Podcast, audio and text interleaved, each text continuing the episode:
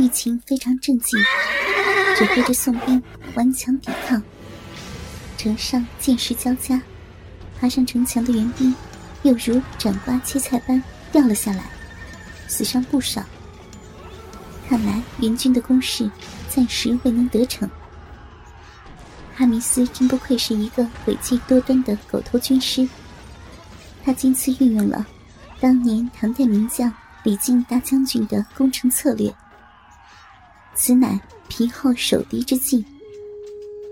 他先把援兵分成多个梯队，轮流攻城，采用车轮战法。他自恃兵多。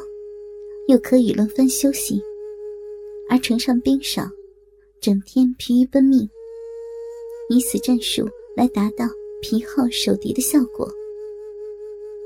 就这样，双方激战了多个时辰，援军采用车轮战法，连续发起了几次进攻，总是被击退后又卷土重来。玉琴和守城将军被援军的车轮战。弄得疲倦不堪，士兵也伤亡不少。玉琴趁着援军攻击稍停，也休息了一下。她美丽的脸上沾满了汗水和尘土，头上的秀发也有些蓬乱。浩辰过来帮他用手巾清理着，真是患难见真情。这时候的他，对玉琴的关怀还是无微不至。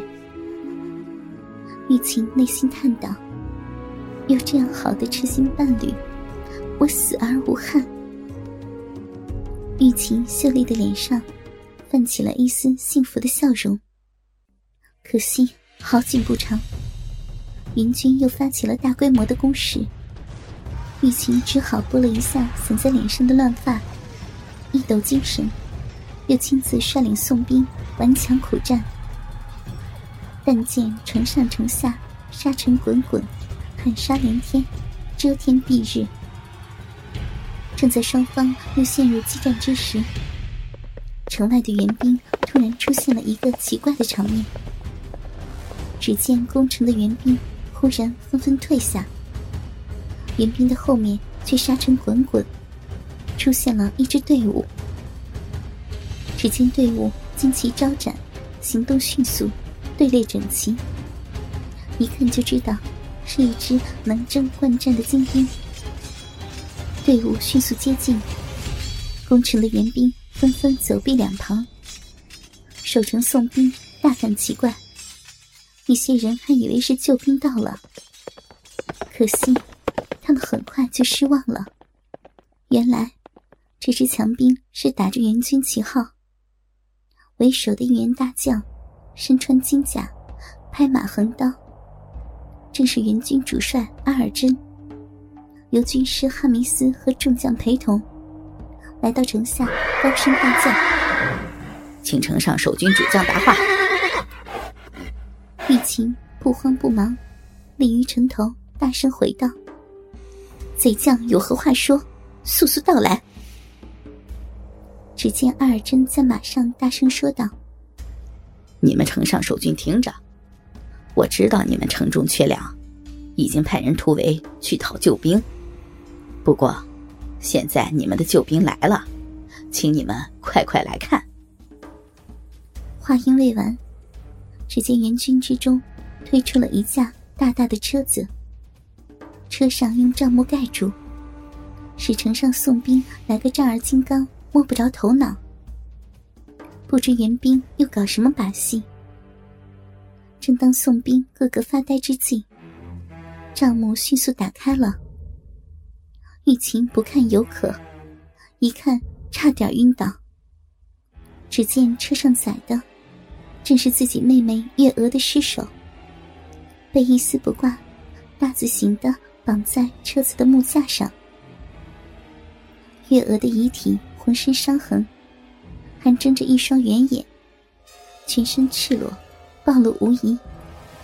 特别是被分开的两腿之间，更吸引了无数的视线。原来，月娥早已牺牲，怪不得昨晚自己做了一个如此噩梦。他死后的眼睛还睁得大大的，他死不瞑目，要姐姐替他报仇呀！玉琴想到这里，不禁泪如雨下。袁冰也太狠毒了，天下间哪有这样打仗的？把人杀死还不算，偏偏又把月娥赤裸裸的尸首暴露在千军万马的面前，让女儿家的乳房和私处都给宋元两军看得清清楚楚，简直是天下间的奇耻大辱。想到这里。玉琴的肺都给气炸了。这突如其来的打击，无疑是给玉琴当头一棒。众人连忙上前把她扶住。守城的将士也被眼前的奇景吓得目瞪口呆。不用说，这一切又是军师汉弥斯的阴谋毒计。他自幼熟读兵书，深知兵法中攻心为上。攻城为下的道理。两军对阵，全凭军心士气决胜负。于是，他一早就封锁了月娥牺牲、全军覆没的消息。然后把月娥的尸首经过一番布置，在攻城战进行到最激烈的关键时刻，突然来个裸尸上阵，把月娥光秃秃的尸首推出。给宋军的士气一个致命的打击。守城的宋军将士看见月娥尸首，不禁惊慌失措。大家都知道，月娥是玉琴的妹妹。月娥既死，救兵无望。又加上援军势大，城中缺粮，难免军心浮动。城上一片哗然。对守城的信心大为减弱。阴险的汉密斯一见时机已到，马上请阿尔真下令攻城。城外的援兵一来受到月娥裸尸上阵的奇景鼓舞，二来又是阿尔真亲自率领的主力精兵，战斗力甚强。于是个个如狼似虎，前赴后继的。向城上猛攻，场面非常激烈。玉琴见此情景，知道是敌人的心理战，暗想：怪不得人说哈弥斯诡计多端，今日果然名不虚传，连月娥的尸首也拿来死为活用。于是，他立刻清醒过来，拨了一下披在脸额上的散发。又镇定的指挥士兵拼死守城，但无奈宋兵受到这个突发性的心理打击，早已军心慌乱，再无斗志。再加上又被哈弥斯的皮厚守敌之计弄得精疲力竭，所以打了不足一个时辰，探子急急来报：大事不好，西城门已经失守。城池已破，我们不能坐以待毙，赶快出城突围，方为良策。玉琴无可奈何的答应了。玉琴率领一队宋兵出了城门，向援兵杀去。只见他白马银枪，左突右冲，一下子杀了十多名援兵，英勇非常。继续向外围冲去。浩成也提着一支银枪。随后掩杀。忽然，前面出现了一支援兵，挡住去路。为首的正是阿尔真手下头号猛将穆摩科。